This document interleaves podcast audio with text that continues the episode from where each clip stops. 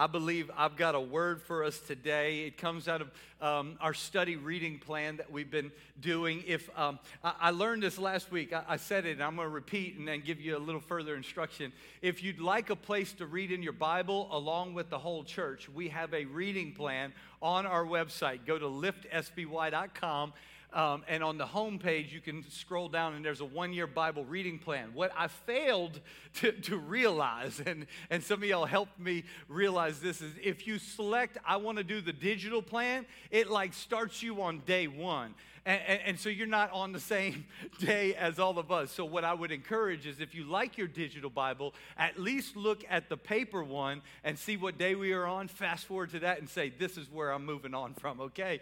We'll, we'll make that a little less complicated. I think we have an email going out this week to make it a little less complicated, but we are glad you're reading along with us. And today's word was a word I felt like God dropped on me when we were reading just a week ago in the book of Exodus. And if you've got your Bible, it starts in Exodus chapter 23. I want to set it up for those who might not be familiar with your Bible, or maybe this is newer, you haven't been to church in a while. I just want to set it up for you because I love that you chose to be here today. So we're glad that you're here. And in the book of Exodus, God's people, the Israelites, had been enslaved for over 400 years in Egypt. And the book of Exodus is Moses showing up and, and, facing down Pharaoh and delivering the Israelites from captivity and bondage. It is a picture of what God wants to do for you and I in our bondage to sin and in our captivity to the old life. And, and Jesus shows up like a Moses to take us out of the old place and take us into a new land. Someone say, New land. Someone say, Promised land.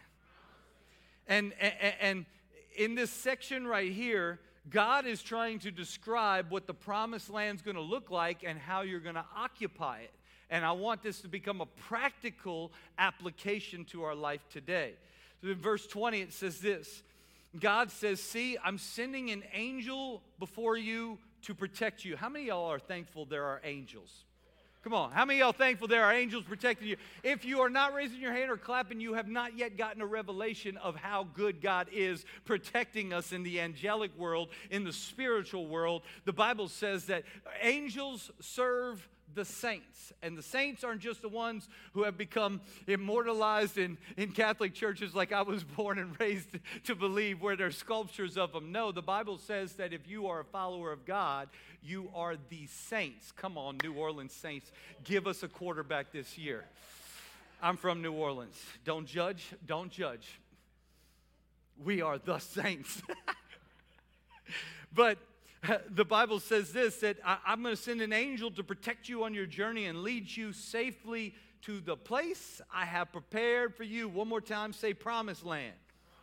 Skipping to verse 29, it says this God says, I will not drive them out before you in a single year, though, so that the land does not become desolate due to lack of attention or, or, the wild animals of the field do not become too numerous for you. I will drive them out before you. Say the next three words with me little by little. Say it again little by little until you have increased. Go, go ahead and poke your neighbor on the shoulder and say, You going to increase.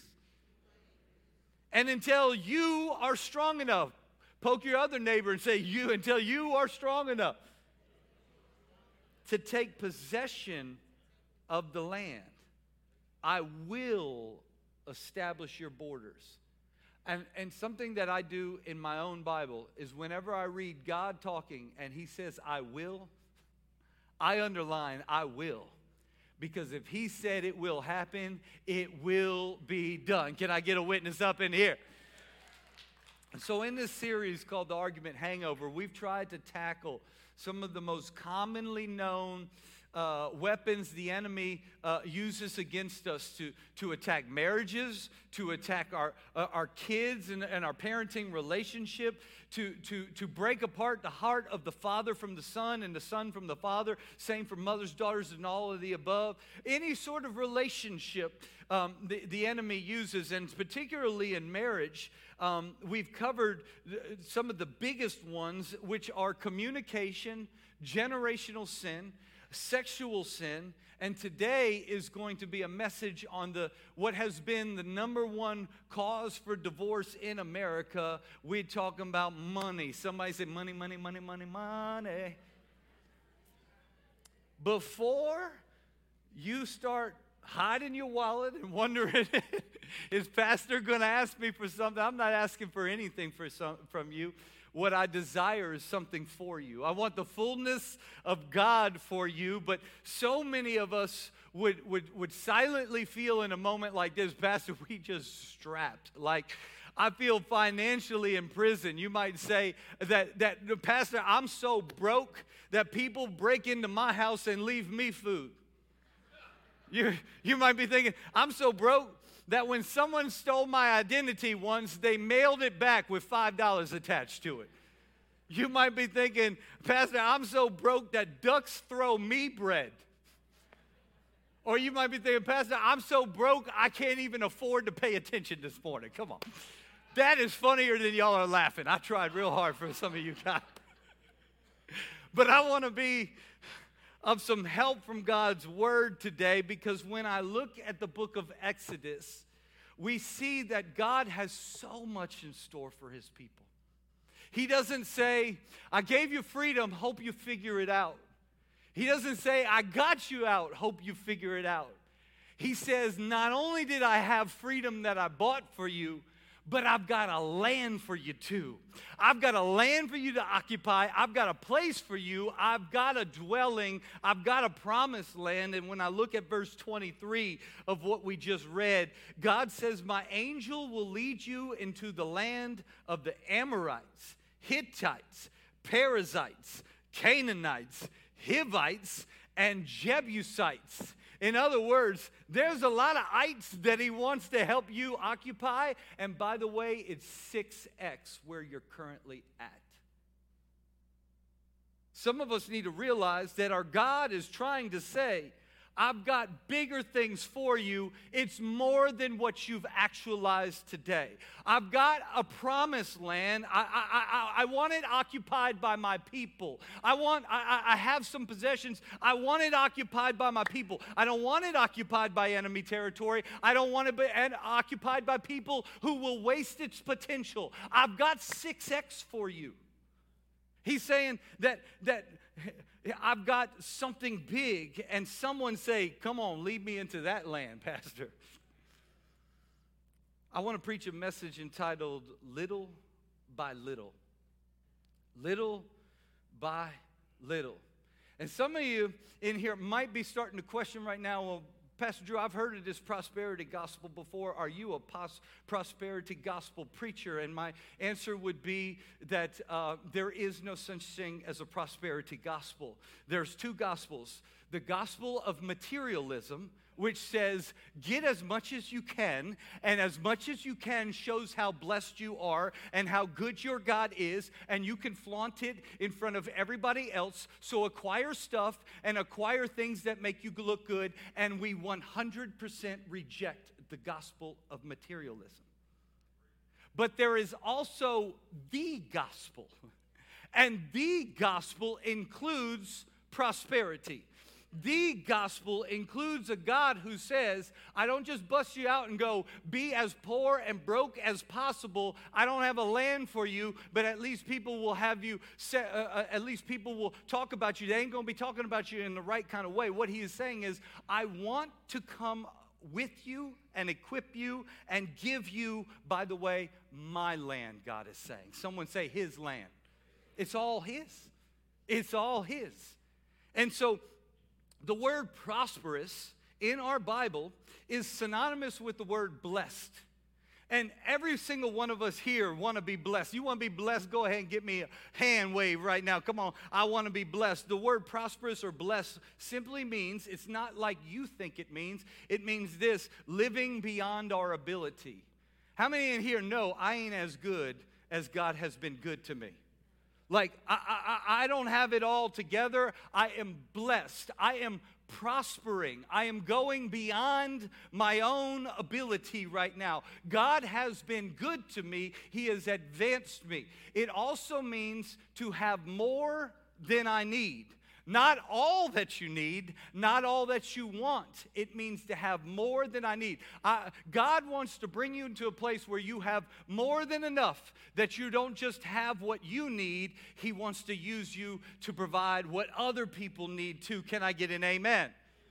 So we do have a God who is a father who looks to bless those who will be a blessing to others. When every time God wants to put us in context of relationship. He chooses a family dynamic. And he says, I'm your father. He says, uh, uh, Let me tell you about a parable about a father who had lost their son. And when the son comes home, he doesn't say, You wasted everything else. You now live in poverty for the rest of your life. You now live uh, uh, uh, scrounging the land. That's not the word I want to use, but some of y'all can follow. You know, you're scraping the land. Like, like uh, no, he says, I want to bless you. I want to bless you. And, and when God chooses the, the, the relational uh, uh, situation of a father, he is one who looks to bless those who will be a blessing. But in case you're worried about a church that believes in the prosperity gospel, it does remind me of one church I once heard about that took prosperity so seriously that they said whoever brings up a $1,000 in the offering can pick three hymns for today. And this old lady got up. She brought a $1,000 to the front and she turned around. She said, I'll take him, I'll take him, and I'll take him. Come on, that's funny. I don't care. I don't care if you think it's funny or not. I think it's funny. There will be no such mandate on the. In today's text, when we look at Exodus chapter 23, we truly see the nature of God towards his children. We see how he wants to bless. He wants to, he wants to, he wants to help them advance. He wants them to find security and he wants them to hear how much he loves them. In fact, in our evening intensive program of our LiFT College, um, we were discussing just this past week that when you look at the Old Testament and the New Testament, the New Testament is the Old Testament concealed. In other words, if you want to hear more about Jesus, when you, when you read your Old Testament, he's in there. It's just concealed. Now, the Old Testament is in the New Testament revealed okay? So, what I'm trying to say to you today is when we look at Exodus, we're getting types and shadows of just how good Jesus is to us, just how good our God is to us, just how much He cares. And He tells this story because He is the God who takes us from glory to glory, from strength to strength, from two talents to four talents, from five talents to 10 talents. He's the God who takes us from a seed to a tree. He's the God who says, if you will be planted in my house, you will be like a tree next to a river that's going to flourish and produce fruit in every single season. Never will your limbs go dry. If you know that, God, can you stop and give him some praise with me today? But he doesn't say, I want to advance you so you can compare yourself to others. He says, I want, I want to advance you so you can see how, how much I've got in store for you, how much I love you, how much I've given up for you to have this land. And so there's a catch to this kind of generosity, and it doesn't all come overnight, and it doesn't come without personal responsibility. As we look at the book of Exodus, he says, I will not give it all to you overnight. And he says that there are two things that he's looking for when it comes to the advance, advancement. In fact, you might want to write this down. God gives after two conditions are considered from the book of Exodus 23. He says that number one, he ensures that when I give to you, it won't spoil you.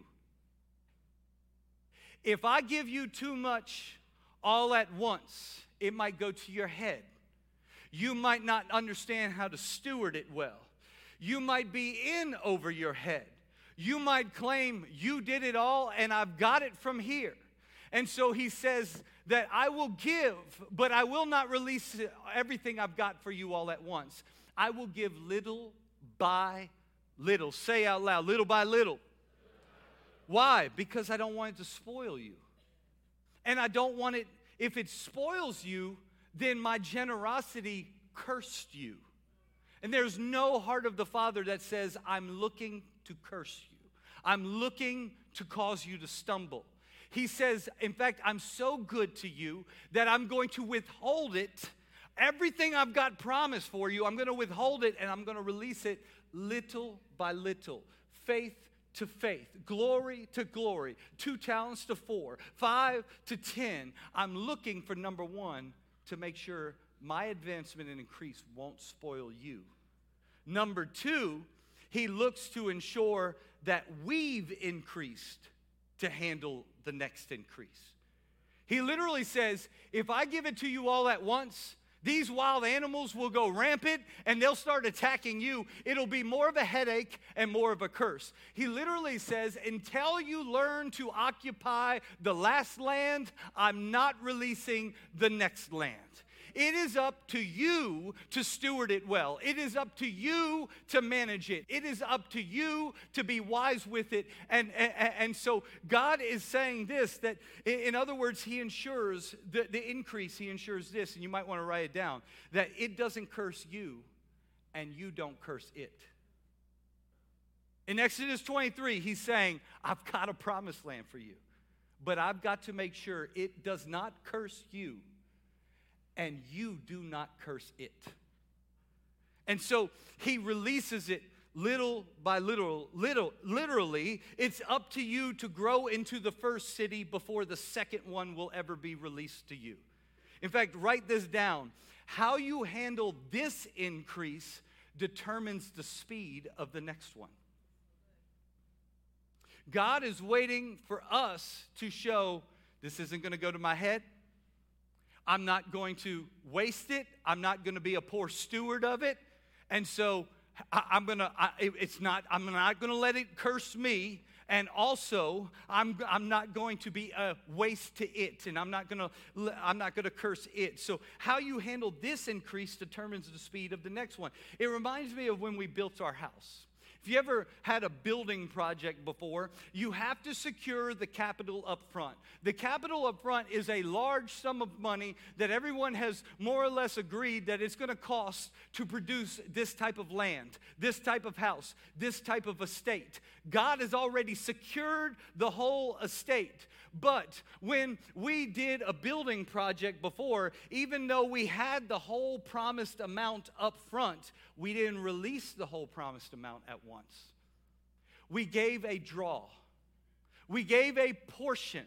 It was an amount that suggested go and start the project and once you say you have run out of money, if you have proven to have stewarded that well, and when we send an inspector to check your work, then we will say, Great, let's move on to the second draw. I wonder sometimes if God's not the same way going, I gave you the Amorites, I gave you the Perizzites, but you got stuck at that ice, and I'm waiting for you to, to, to, to say, I'm ready for the third draw. But he does have personal accountability where he says, I'm going to make sure you're occupying it well. I'm going to make sure it's not jacking you up. Your pride's under control. Your, your ego is under control. Your, your sense of materialism is under control. Will you steward it well? He checks. And the interesting thing is that even though we pre secured the whole amount, and it was a full reward to every contractor signed on, promised to them.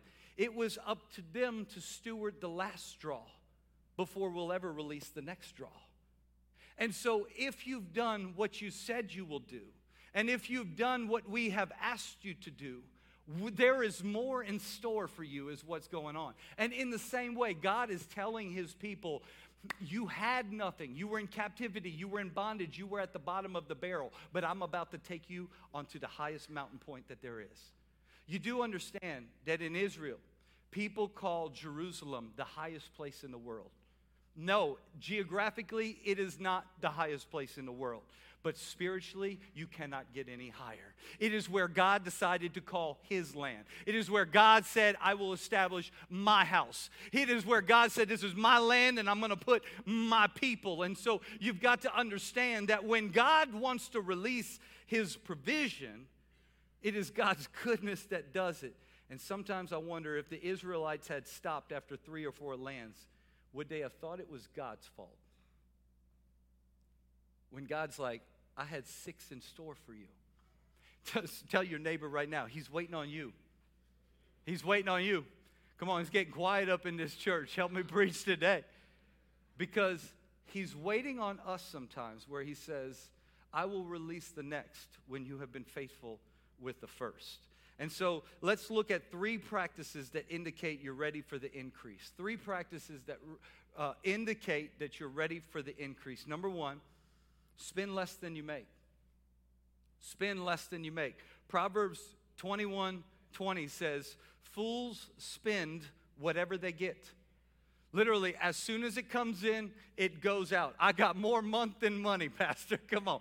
And I, I, I, you know, we have felt that pressure before. And there's a tendency to, oh, yeah, come on. I, I, I got an advance. It's going to advance my spending. It's going to advance how much I acquire. It's going to advance uh, uh, uh, uh, my persona or the way I, I, I show myself to the world. But let's, let's enjoy spending. God gives us plenty of room to do that, but let's spend less than we make. Here's a question I had for you.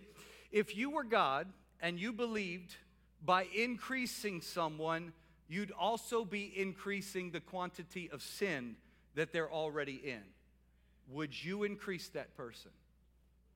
If you knew that if I pour fuel on the fire, I'm only going to increase the fire of, of immorality would you say, here, here's more? Like, like rapidly go into the land of desolation, rapidly go into the land of sin. No, no, no, no. See, see, that's why we have to be careful to that with our stewardship of what God's given us, that we spend less than you make and make sure that you reserve it for some of these other points. When we show maturity to live within our means, it means we're likely able to steward increase in a meaningful way too. Let me say that again. When we show maturity to live within our means, it means we're likely able to steward increase in a meaningful way too. That when God searches to and fro throughout the earth, searching for a heart that's truly His, searching for who, who, who will use this provision to reach my lost people, who will re- use this provision to sweep for lost coins, who will use this provision to welcome home lost sons. And when I look throughout the whole earth, I'm looking for someone who is, who is uh, stewarding what I've given them and they'll use it in a meaningful way. Someone pray, God, make me someone you trust. I'm sorry, you could have prayed that out loud. I didn't say that very well. That's on me. number two, number two, a second indication that you're ready for an increase is don't spend it all today. Don't spend it all today. This is, this is practical application of biblical content. Proverbs 13 21 says it this way Disaster pursues sinners, but prosperity, oh, this is the gospel and it uses the word prosperity. Prosperity is the reward of the righteous. A good man leaves an inheritance to his children's children. In other words, I'm thinking down the road. I'm thinking how I can bless people other than just my here and now. I am looking to build an inheritance that will bless my children, my children's children. And by the way, our Bible says that it rains on the just and the unjust. And how many y'all know when it rains, it pours? Come on. We have all been in situations where the hospital bills are racking up, where, where, where the, the, the automobile automobile bill, can't say that, the car bills. The car's all jacked up. You might go through these seasons, and it's not, by the way, an indication that God's left you. The pit was never a sign God left you.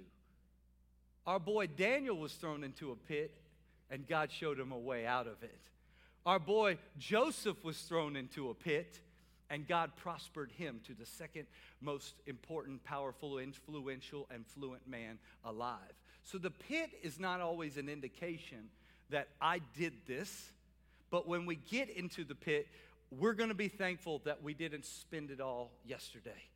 That we have something to hold on to today. There is an inherent warning that I have to throw into number two. And I wrote it this way Nest eggs have a tendency to try to replace your God dependency. Let me say that again. Nest eggs have a tendency to try to replace your God dependency. So, as you are a wise steward, and when you do save, let it never become your God of protection or security, where you say, Oh, bank account, oh, retirement account, you are my safe refuge, whom I run into. No, your accounts will never save you. It's the grace of God that saves you. Can I get an amen? So, even when we do save, it is all free game for God. That when God speaks, that we would be wise enough to respond. But sometimes our next nest eggs have a tendency to try to replace your God dependency. We start thinking, look how wise I am. Like King Nebuchadnezzar, we walk out and say, look how hard I've worked. Look how much respect I deserve. Look, at least I'm not foolish. At least I'm just so proud. No, no, no, no, no. That's exactly what we have become in that moment proud. And the Bible says it this way in Proverbs 18 the rich think their money is a wall of protection. Pride leads to destruction, humility leads to honor. I think it's no coincidence that sometimes in the book of Proverbs there are these one off nuggets of wisdom. I think it's no coincidence these two get coupled together. Your money can sometimes make you think you're impenetrable. But no, no, no, no, no. Pride leads to destruction, humility leads to honor. So, and then number three is this spend beyond just yourself. So, number one, spend less than you make. Number two, don't spend it all today. Number three, spend beyond just yourself. Proverbs 11 24 says, The world of the generous gets larger and larger. The world of the stingy gets smaller and smaller. Here's one more question I put together. If you were God and you knew giving more to one would only turn into selfish ambition at a much higher level, would you give it to them? God's literally saying, I got 6x, oh Israelites, I got six times your current position. But if I give it to you all at once, it'll go to your head. And you'll start walking around thinking, You did this, you've earned this. No, no, no, no, no. See, living beyond just yourself he is literally like, how are you going to occupy that land? And how are you going to use your blessing to be a blessing to, to God and to your neighbor? One time, Jesus was asked, hey, could you sum up the gospel in just two commands? Ten's too many, hundreds and hundreds are too many. He said, sure. Love your God with all your heart mind, soul, and strength, and love your neighbor as yourself. So, if we want to live by God's values, if we have died to self, our values should look like His values. So, living beyond ourselves says, I want to love my God with all my heart, soul, mind, and strength, and I want to love my, somebody say, neighbor as myself. That means I don't spend it all on myself.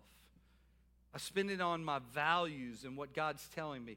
It would be harmful to release more to us if we haven't learned that blessing is to bless others too. Remember, God doesn't want it to curse you or you to curse it. So if God's withholding a portion, it's because he might think that this could cause harm to us. Malachi 3 8 says it this way you people are robbing me, your God, and you here you are asking, How are we robbing you? You are robbing me of the offerings and of the 10% that belongs to me. That's why your whole nation is under, uh, say the last word with me, curse. I didn't want what I gave you to curse you. But you're not stewarding what I've given you well, and it's cursing you, not blessing you. So before I can release an increase to you, I need you to get first things first, first. Then, listen to the next part of Scripture. Then bring the entire 10% into the storehouse so that there is food in my house. There it is again. Love God with all your heart, mind, soul, and strength. Think about what He's thinking about. Love what He's loving. And, and, then I will open the windows of heaven and flood you with blessing after blessing. Someone say blessing after blessing. Someone say little by little. Someone say strength to strength. Someone say glory to glory. Two to four and five to ten. Come on, God is the God who says, I've got so much in store for you. But I don't do it without personal responsibility. You have a part to play in it too, and I've got good things for you. So, beyond ourself means to tithe and to give offerings. What does the word tithe means? Tithe means 10%. It means God gave me 100% and I'm going to restore 10% back to Him. I'm just going to give it back to what He cares about and I'm going to believe He'll multiply it. Beyond that, and I'm not going to camp out there today. Beyond that, there's offerings. So, offerings is when we give above and beyond 10%. And uh, uh, according to the Bible, generosity doesn't even start until 10.01%. Because 10% is what I expected that's the bare minimum. That was just you showing ah, you trust me, you believe it all comes from me, and you can handle my 90. And by the way, if you've been in that jam like I talked about, I'm so broke I can't even afford to pay attention right now. That was my first conversation to God when I tried to tithe. I said, God, you know the, the numbers don't work. This won't make any sense. God said, Test me, try me. And I remember when I went all in with God, and I remember that He ended up increasing my land little by little. It actually caused me to release old lands, like old sinful lands. Metaphorically, I was releasing old jobs. I was releasing old, old, old paychecks. I was releasing old, I'm depending on yous. And I went all in with, I'm depending on yous. He's not plural. I just, it's bad grammar.